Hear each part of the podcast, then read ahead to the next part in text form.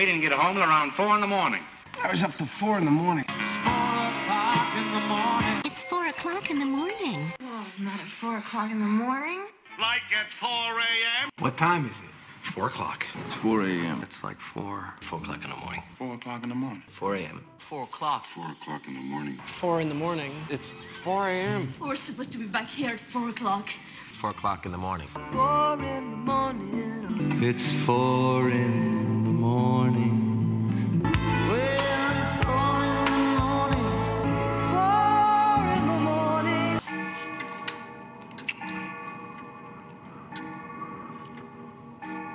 The time is 4 a.m. 各位好，欢迎收听 Wi-Fi Jazz，我是米周。这段时间我一直喜欢一档播客，叫做《禁止携带》。主播亚楠呢，介绍他穿行于世界的角落所记录下来的那些所见所想，非常的引人入胜，也推荐给大家。其实我对他的这种叙事的方式啊，我我是挺熟悉的。虽然我的文笔跟他来讲的话还是差得很远，但是这种日记的形式，在我嗯大学在国外到处游荡的时候，我是经常使用的。那个时候有很多时间，我就经常会写下当天的一些所思所想。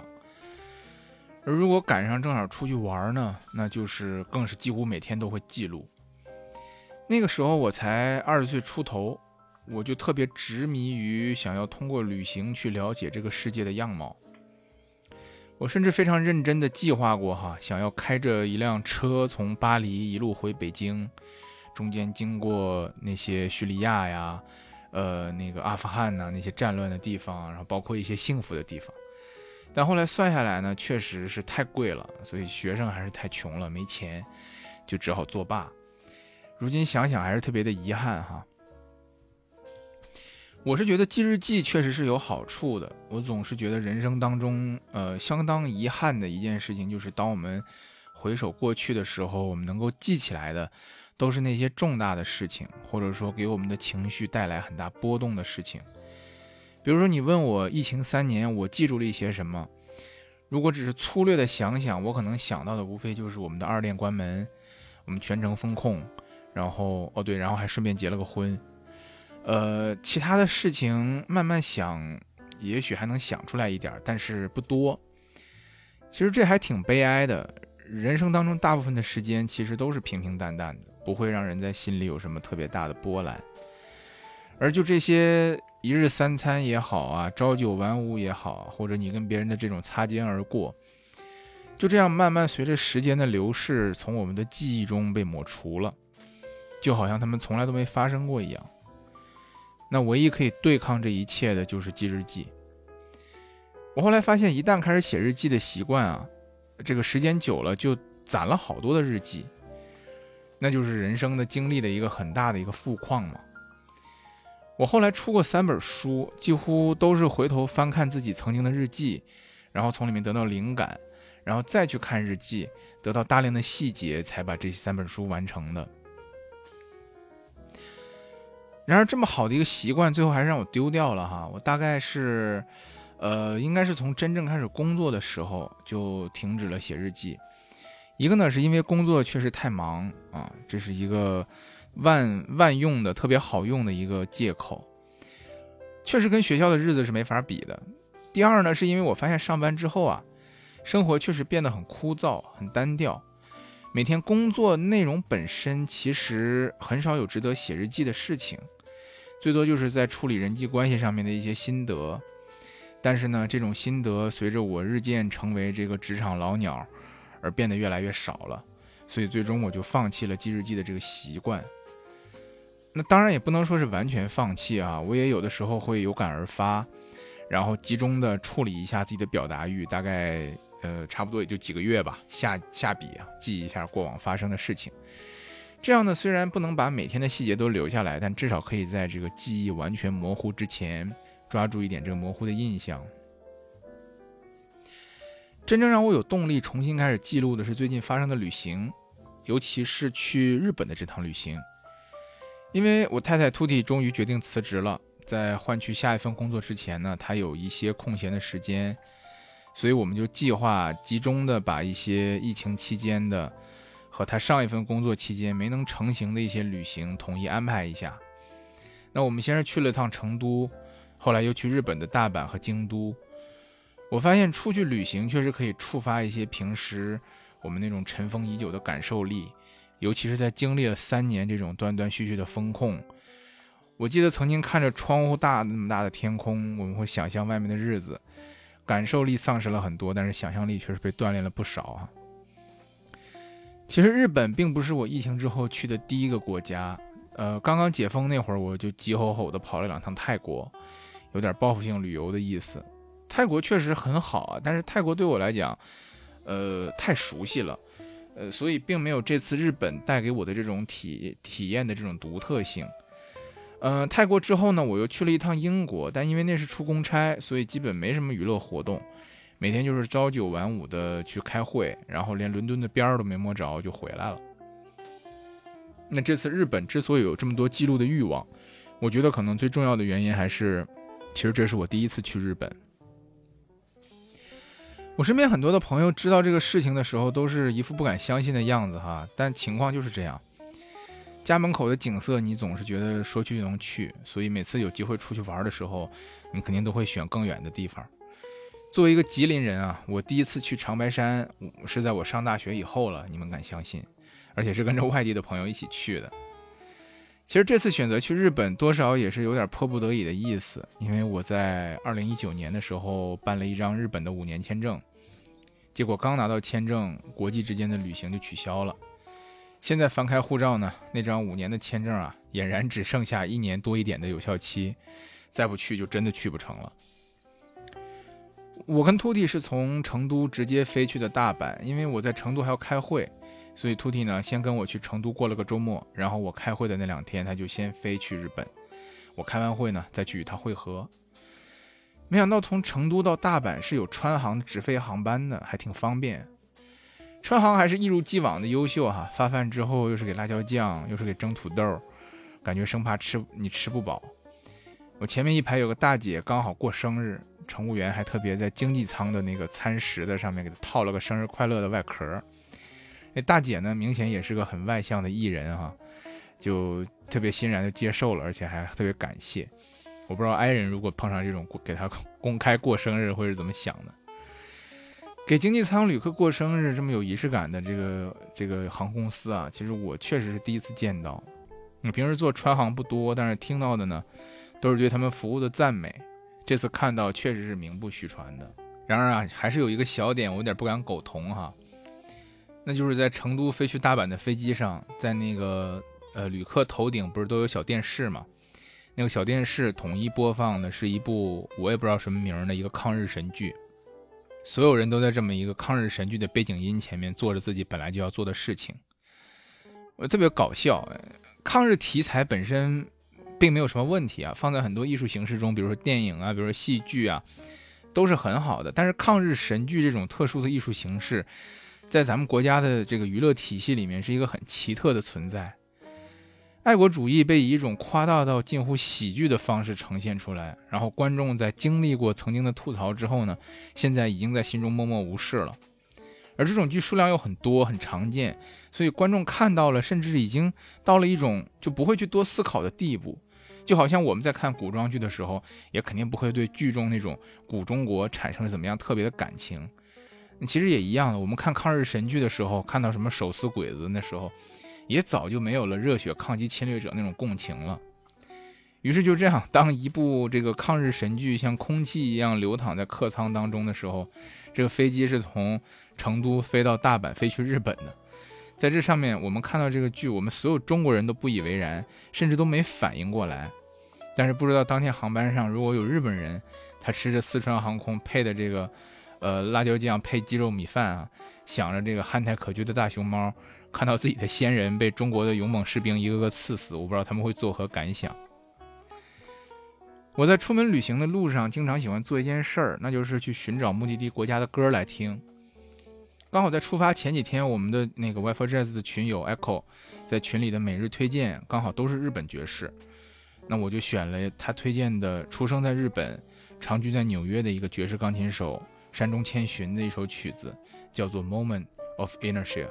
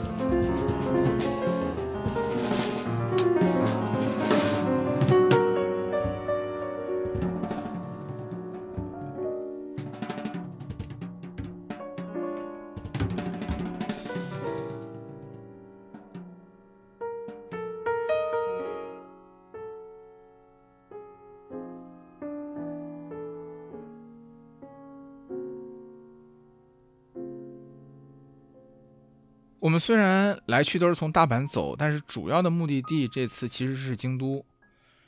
嗯，秃体作为一个建筑生呢，尤其对老房子、老建筑特别感兴趣。那我虽然没他这么专业，但是我觉得大城市其实都一样，古香古色的东西才各有各的不同。所以我们呢一致决定就在京都啊多待几天。那我落地大阪之后啊，要直接从机场坐这个快线去京都。在买火车票的时候，我就有一个很强烈的感受，就是这里跟我之前去过的所有国家都不太一样。这一点最开始就是从语言上体现出来的。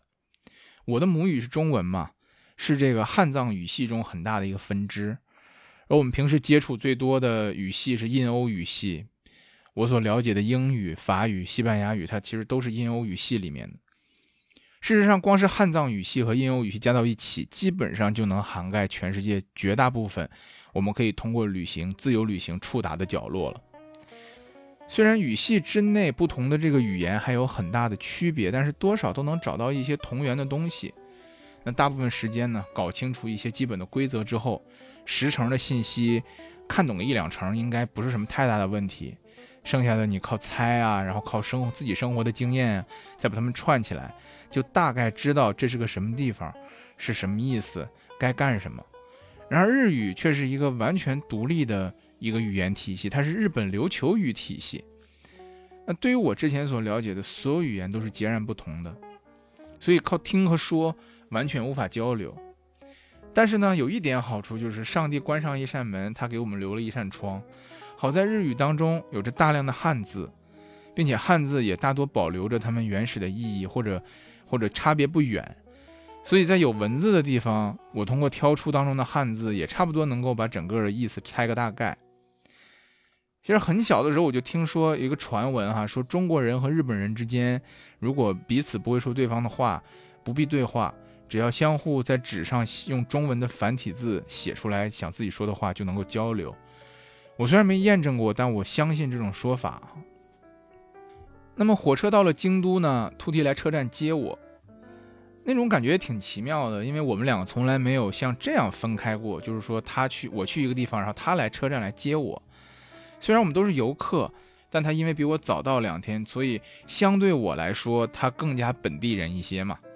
那他见到我之后呢，就开始跟我传授这两天学到的这个京都的处世之道，比如说跟国内不一样，公交车是后门上车，前门下车，啊，手机上的西瓜卡几乎可以用到任何地方，但是你在下公交车的时候要把那个西瓜卡调到那个界面才能用。啊，这里的人呢都是习惯靠左行驶，所以走路的时候呢尽量走左边，不至于跟别人撞个满怀。坐在车上之后呢，他也跟我介绍起京都，他说这是什么，那是什么。我感觉虽然仅仅分开了两天，但是我也能明显感觉到兔弟的感受力也变强了。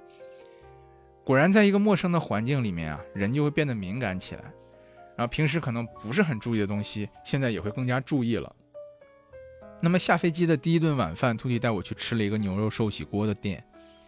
一进到那家店里面啊，整个空气就都是寿喜锅那个酱油那种甜甜的味道。其实日餐作为国内一个很大的这个餐饮的类别，我们对它其实并不陌生了。甚至说实话，在北京、上海这样的大城市，我们可以吃到非常正宗的不同细分类别的日本日本菜。那对于寿喜锅这种东西，在日本吃还是在中国吃，我是觉得味道的差别并没有大到让我感觉到明显的不一样。然而让我觉得有那种啊好正宗啊那种感觉，其实是什么呢？其实是周围的环境，是我所能看到我目力所及范围内所有的日语的菜单、日语的广告，然后只会讲日文的服务员和周围都是用日语聊天、谈天说地的本地人。这家寿喜锅的店呢，是在一幢建筑的二楼，然后客人进去之前啊，在一楼就要先脱鞋，就有点像国内那个洗浴中心的感觉。上楼之后呢，房子里面就都是那种日本的席子，所有人席地而坐，然后每个桌子都是那种矮矮的小方桌，桌上面一个卡式炉，连着煤气管道。门口招呼拖鞋的呢，是一个满头白发的老大爷。而除了他呢，我这几天在日本啊。其实也频繁的看到有很大岁数的老人家仍然在工作，甚至当我们外出喝酒回来很晚的时候，等待客人的出租车司机也有很多老年人。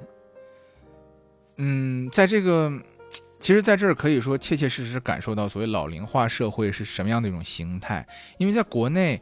呃，可能我们也说在老龄化的过程当中，但是在大城市里面，我们还是可以看到很多年轻的劳动力在东跑西颠，对吧？但是这边确实是很多的工作岗位都需要老年人来做了。那么另一个给我印象深刻的事情是，门口招呼拖鞋那个老大爷啊，特别的客气，啊，对我们恨不得每说一句话就要鞠一个躬。就我其实是一个特别大条的人，我是一个那种，就是一直觉得。这个世界上很多的事情都是没有必要的人啊，然而面对着头发花白的老人家对你点头哈腰的，我确实身不由己的变得一个非常客气的人。我也每说一句话跟他就就点个头哈个腰。那吃完了寿喜锅之后呢，我们就直接回去突提订的那个民宿。那家民宿啊，是一在一个叫做西镇的街区，东西的西，然后镇地的镇。那边呢？呃，后来我们知道是也是房东介绍给我们，是说那边是一个非常有名的日本的纺织的，呃，以纺织为这个自豪的一个街区啊，里面是有很多这种高级的所谓日本和服的这样的店。那那个地方其实距离市中心稍微有点距离，但是也因为这个原因呢，就变得非常安静，而且也非常宽敞。长途飞机坐的呢，让我感觉有点疲惫，但是放下东西之后啊，就舍不得这么睡下，所以洗了个澡呢，又重新出门，在民宿附近逛了逛。还没走几步，就看到一家亮着灯的小酒馆。进去之后，发现是一个专门做精酿啤酒的一个前店后厂的酿造厂。他们的厂不大，种类也不多。那前面的店呢，店面也不大，只有三排可以让人站着喝酒的桌子。那天是一个周五的晚上，但是并没有多少客人。也许是过了旅行的旺季，我们这个整个行程下来啊，即使在网上推荐的最火爆的目的地，都基本上没遇到过什么排队的场面，所以还是挺幸运的。那也许是我们自己因为开店的原因，所以我们看到这个周五的晚上，我们就去衡量说，哦，它有多少人，对吧？它的这个价格，然后就开始在心中有一种职业病一样去，去默默的去去去换算它的这个盈利的模式。呃，其实说有点挺无聊的哈。然后我们在西镇的小酒吧喝了一杯呢，呃，他们其实前台两个人都是年轻人，所以我觉得，哎呀，要不是跟他聊一聊，对吧？本来想跟他们聊聊天儿。但是非常意外，他们两个并不会讲太多的英文，除了听懂了我对他们啤酒的夸赞，以及说我们来自上海之外，其他的我们也就没再说什么了。京都有一条河叫鸭川，我们那天喝完酒呢，就在晚上沿着鸭川又一直走了很远。第二天早上起来，我们去民宿附近的一家小的咖啡店吃饭。京都有很多这样的一个人打理的小咖啡店，里面卖的东西呢非常简单，喝的东西有美式咖啡、拿铁咖啡、抹茶，啊，吃的东西就是烤吐司，你可以再加点火腿啊、奶酪啊什么的，就就也就这些，仅此而已。那我们找到的那家咖啡店，它的装修十分明亮，在一个朝南的一个街角上面，老板是一个看上去非常矍铄的老人啊，又是个老人。店里的东西很好吃，但是另一个加分项是他播放的音乐。那天所有的歌曲播的都是卡朋特的歌，而里面我最喜欢的是那首《Yesterday Once More》。When I was young, I'd listen to the radio, waiting for my favorite songs. When they played, I'd sing along. It made me smile. Those were such happy times, and not so long ago. How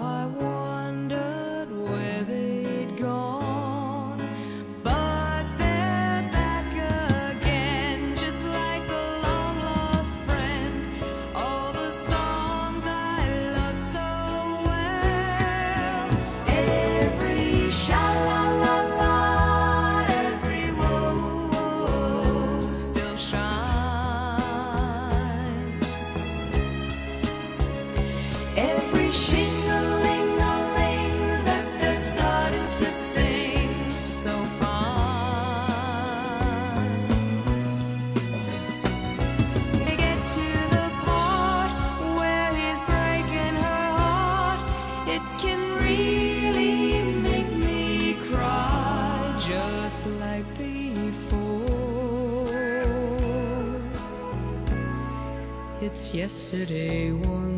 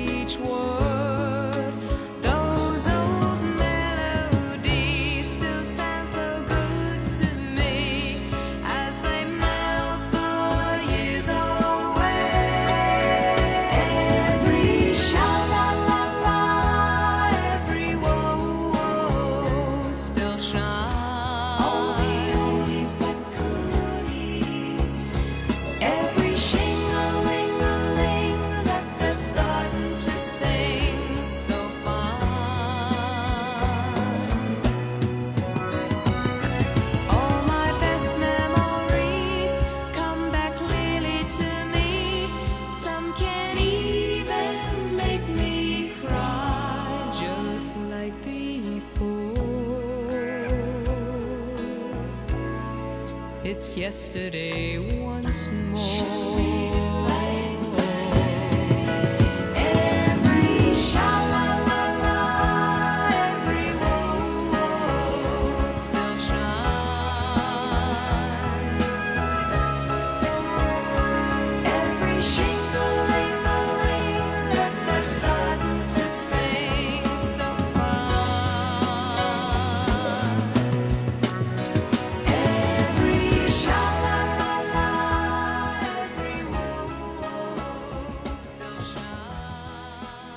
在这儿啊，让我这个感觉到很意外的是，这个老板的英文出人意料的好。后来在他的店的那个墙上，我发现了一点端倪。他在店里的那个墙上面挂了一个放大的报纸，是应该是一个一一九八几年出版的一张报纸，是本地的一个报纸的一个英文版。上面写的呢是这个老板的故事。这个老板叫做熊本公啊，年轻的时候呢是一个高中的体育老师，但他自己对日本的那个 Kempo 一个拳法特别感兴趣，就有点像什么柔道，这跟柔道啊什么跆拳道应该差不多吧，这个我也不是特别懂。然后他业余时间就会去研究这个。那没过多久呢，正好赶上当时日本的某个对非洲的援助项目，需要派一些日本的这个专家去。那这位熊本公老师呢就报名了，然后呢被选中了，派去赞比亚，在当地的大学教这个 Kempo 的这个拳法。应该就是类似军体拳这类的东西。结果他的这套拳法的这个课呀，就慢慢在赞比亚出名了，导致了赞比亚的军警界都对这种带有格斗性质的拳法特别感兴趣，所以请他去专门给部队的这些士兵传授拳法。几年之后呢，这个熊本公回到日本，当然是带着这种荣誉哈，传播日本文化，荣归故里。那他继续留在日本推广这个日本这套拳法，一直到退休。才开了这家小咖啡店。这个小咖啡店其实对我来讲啊，我感觉可能它更更多的就是作为一个平台，去展现自己的过去和自己的兴趣。那这段传奇的经历让我觉得，这位熊本公老板啊，真的应该是一个很有意思的人。他阅历很丰富，并且十分健谈。那我们对他印象也很好。这个好印象一直持续到吃过饭，我借用他家的厕所。这个大家不要误会，不是因为他厕所不干净或者什么。日本人对整洁的这个追求啊，其实让我十分敬佩的。而且不论是最基础的公共厕所，还是高级酒店的独立单间的那种厕所，几乎都是带有臀部冲洗功能的马桶。所以我对日本所有的厕所的硬件设施其实是没什么可抱怨的。那天让我觉得有点别扭的地方是我进到厕所之后啊，把门一关，我看到门后贴了一张纸。纸上是简单的几竖行，那个字全都是用日文的那个假名写的，我读不懂。但是看上去就是应该是那种类似名人名言、格言之类的一些东西。然后呢，我就顺着看看到最后，这几行字的出处是用一个汉字写的人名，人名五个字，我全都读得懂。写下这段文字的人叫做山本五十六。我原本对这这几句数行的字儿其实没什么感觉，但是一看到山本五十六，我就拿出来翻译软件拍了个照，我就突然有就是脑子里面搭了一下，我想想想看这位崇尚军体拳的熊本宫老板，是不是一个右翼的军国主义者？我不知道我为什么会想到这儿，非常奇怪。但是我看到山本五十六，看到想到他练军体拳，我就直接搭到这儿了。然后我拍了个照之后，翻译过来的意思，他那那个山本五十六写的那几行字，无非就是类似“送人玫瑰，手有余香”之类的这种祝福语罢了。我理解啊，一个身为二战时期轴心国日本最高级别的海军将领山本五十六这个身份，并不妨碍他写出优美的句子，这个我是理解的。但是看到这个名字的时候，我还是别扭了一下。就在那一刻，我想到了自己来的时候飞机上川航播放的那个抗日神剧。只是这个时候，我是那个可能会不舒服的人了。就我们都太习惯了生活在自己的语境里面，以及这个语境下面的一些产品。这些产品在此地的语境下也许是成立的，然后换了另外一些人，从另外一些角度去看，可能就会错的离谱。我们从咖啡馆出来，我跟秃体骑车去南禅寺。这里据说是全日本规格最高的佛教寺院，寺院的本尊是释迦如来，首任住持无关普门曾经去我们国家的南宋留学过，学习佛法。来到南禅寺的时候，看到的确实是我们中国人所熟悉的佛教寺院那套东西，但是呢，更加精致，保存的更加完好。尤其是里面的那个那道三门哈，非常的壮观。南禅寺里面有一个琵琶湖输水道，跟西班牙塞尔维亚的那个高空水道长得非常像。日本这种见好就学的态度，还真的是挺让人佩服的。南禅寺里面的方丈寺里面有一个大型的庭院景观，这个景观里面甚至还有个天然的小瀑布。我走在里面，就仿佛置身于巴黎附近的那个莫奈莫奈花园那个感觉。我们都知道中国的园林影响了日本的审美，但是欧洲人学的却是浮世绘那套东西。很多早年间在法国参观莫奈花园时候的一些困惑，我在这里似乎找到一些答案。在参观南禅寺的时候，我跟秃弟还发生了一段很有意思的聊天。我说：“我说京都能够被保存的这么完整啊，很大程度上还要感谢梁思成。”他不以为然，他他都不知道我在说什么。然后我开始还嘲笑他，我说：“你做个建筑生，你居然连梁思成写信给美国航空队长，建议不要轰炸京都奈良这种美谈你都不知道。”结果他确实没听过这个说法。然后我俩后来就较了个真儿，去网上查了一下，才发现确实梁思成拯救京都和奈良是一个误会。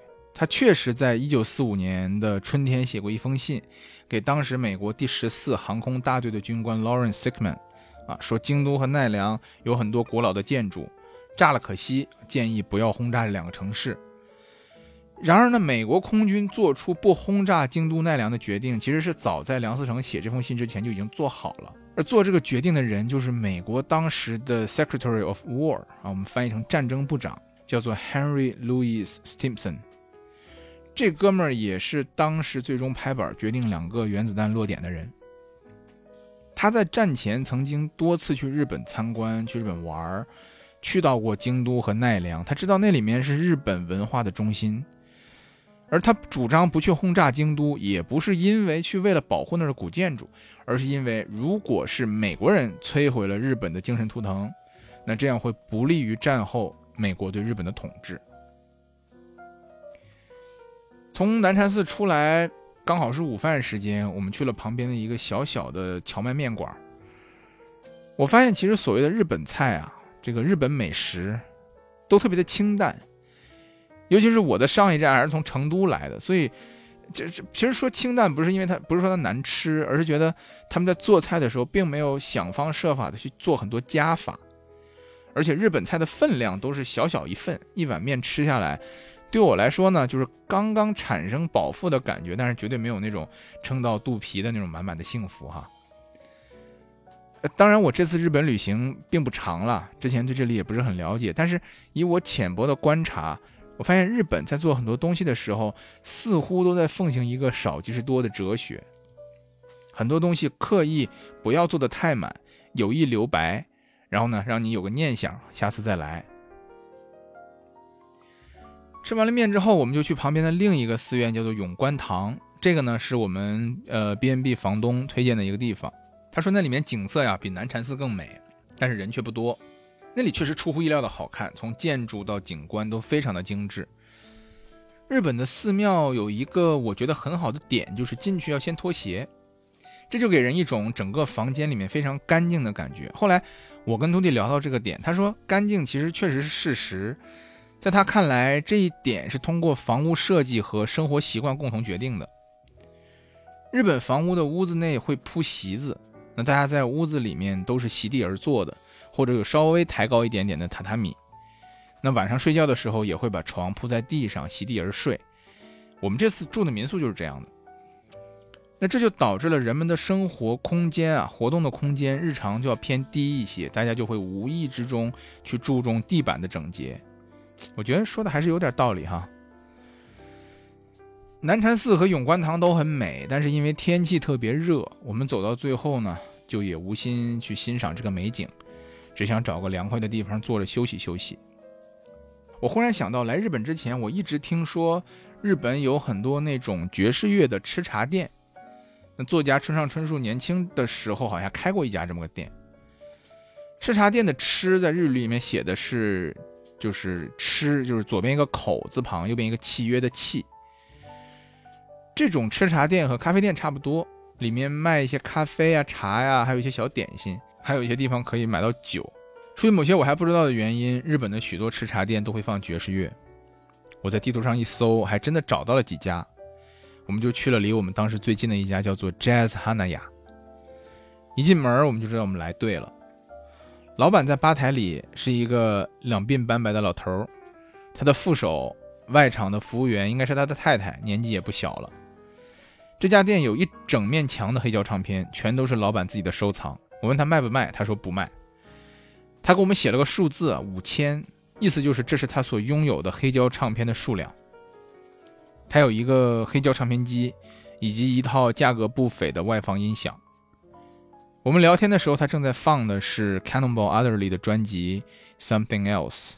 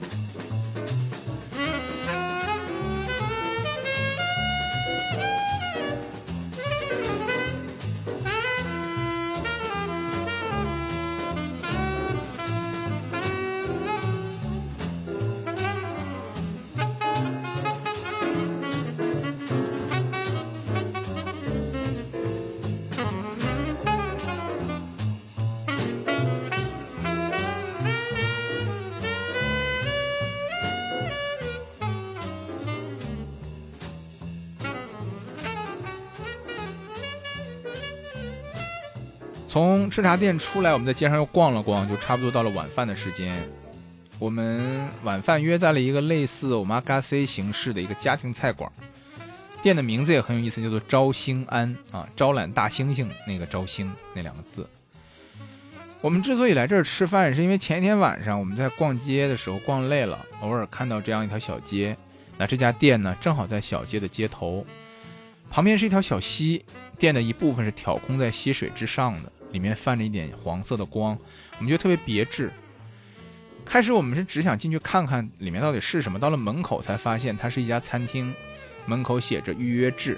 啊，看了一下价格，最贵的套餐呢是一个人折合人民币大概六百多块钱，其实是有点贵的哈。但是我们想，既然来到了日本，有这样一次机会，不如就奢侈一把。体验一下这样的这种板前的 omakase 的这个服务，那更重要的呢是想到上海的 omakase 动辄上千元的价格，觉得应该也是一种不错的尝试，我们就走了进去。那老板里那天正好在里面跟板前的几位客人高谈阔论啊，又一次这个老板是一个老头儿，看见我们推门而入呢，而且我们不说日语，他先是有点惊讶，但是后来很快满脸就堆满笑容。我们说想预约一下晚餐，但是不知道什么时候可以。老板说：“那明天正好有位置，你们来就好了。”我们约了七点，也没有留名字，也没有留电话。他说：“这样就算预约成功了。”那今天如期而至，老板兴致很高，他的英文也不错啊，至少可以正常交流。那我们坐下来才知道，我们吃这个菜的体系啊，叫做欧班在，算是京都本地的家庭料理，自成一派。欧班在并非像怀石料理那样有着严格的讲究哈，对于欧班在的许多界定其实都是很模糊的。比如说食材至少要有一半来自于京都地区，呃呃，讲究符合时令的原料和口味的平衡，那尽量减少厨余的浪费，甚至他对待客之道都有要求。那我们那天吃了十几道菜吧，本地的蘑菇、梨、呃牛舌、猪肉、鱼全都尝了个遍。还品尝了他清酒单上面大概一半的清酒，因为真的不贵。那天的客人除了我和徒弟之外，还有另外两对儿啊，一对儿是从东京来京都旅行的夫妇，那妻子呢在一家跨国公司上班，负责台湾市场，看着呢就很干练，英文说得很好。他们是通过朋友介绍来到这家店的，非常诧异看见我们两个不讲日语的中国人坐在这儿，因为他们听说这家店的老板很少直接接待像我们这种 walk in 的人哈。那老板的说法呢，是他觉得我们愿意走进来，实在是就是缘分到了。但我其实觉得，哎，这都是赶得巧嘛，就正好是第二天有两个空位置罢了。而另一对客人也挺有意思的，一个有点上年纪的大哥带着他的太太，看上去呢应该是这个店家的老朋友了。老板跟我介绍说，这位大哥呀，家里有一片绿茶园啊，意思就是十分有钱，而且呢，同时他还是个村长。我开始以为我听错了，后来。那个跨国干练女士跟我解释说，他确实是一位日本的村长。说着呢，这位大哥开始发名片，然后他那名片上面竖着印了四个汉字“平沼和言”，啊，这是他的名字。然后我后来无聊在网上搜了他的名字，还真的找到了他的照片。然后照片下面介绍写的是京都府南山城村的村长。那那天晚上其实吃了很多，呃，喝了很多酒，然后跟里面的客人和老板都聊得非常开心。那我们后来呢？呃，因为确实有点累了，所以就要提前先走。老板把我们送出呃饭店之后，我们一直往外走，因为它是一个很深的小巷子，所以我们一直往外走。走到很远之后，我回头看见那个老板还站在那里，就站在他的那个店门口，对着我们的方向，然后还在鞠着躬。所以我就觉得，有的时候日本的这种服务的意识，以及他对这种就是说店家和客人之间这个关系，我觉得真的还对我来讲还是挺新鲜的一种体验。那由于时间的关系，我们在京都只待了一天半的时间，因为第一天走的路有点多嘛，加上天气太热了，我们第二天很晚才起床。起来之后收拾了一下，就准备去大阪了。大阪对于我来说，只不过就是个城市。跟上海没有太大的区别，我也就没有什么过多的记录的热情。那我们在大阪又待了一天，买了点东西，就结束了我第一次的这个日本之旅。回来以后呢，趁着记忆新鲜，我就赶紧写下了这篇游记，作为节目跟大家分享一下我的这个流水账吧。也感谢大家愿意听我这样嘀嘀咕咕。呃，因为后面我们马上十一会启程去挪威。从挪威回来以后待不到一周，又要去美国出差；从美国回来休息一天，又要去北京出差。呃，算了一下，十月份能够在上海的日子加起来还不到一周的时间。我记得我念大学的时候，曾经有个英语老师问我说：“你对毕业以后想要找的工作有什么想法？”我当时说，我的理想当中的工作就是那种可以让我满世界跑的工作。那个时候我二十岁出头，特别执迷于想要通过旅行去了解这个世界的样貌。如今看来，我跟当时的愿望好像似乎也没差得太远吧。最后推荐给大家一首，同样是来自 Y4 Jazz 社群的日推小达人 Echo 的一首日本爵士乐的推荐，来自尺八大师村冈忍的作品《The Positive and the Negative》。祝大家晚安。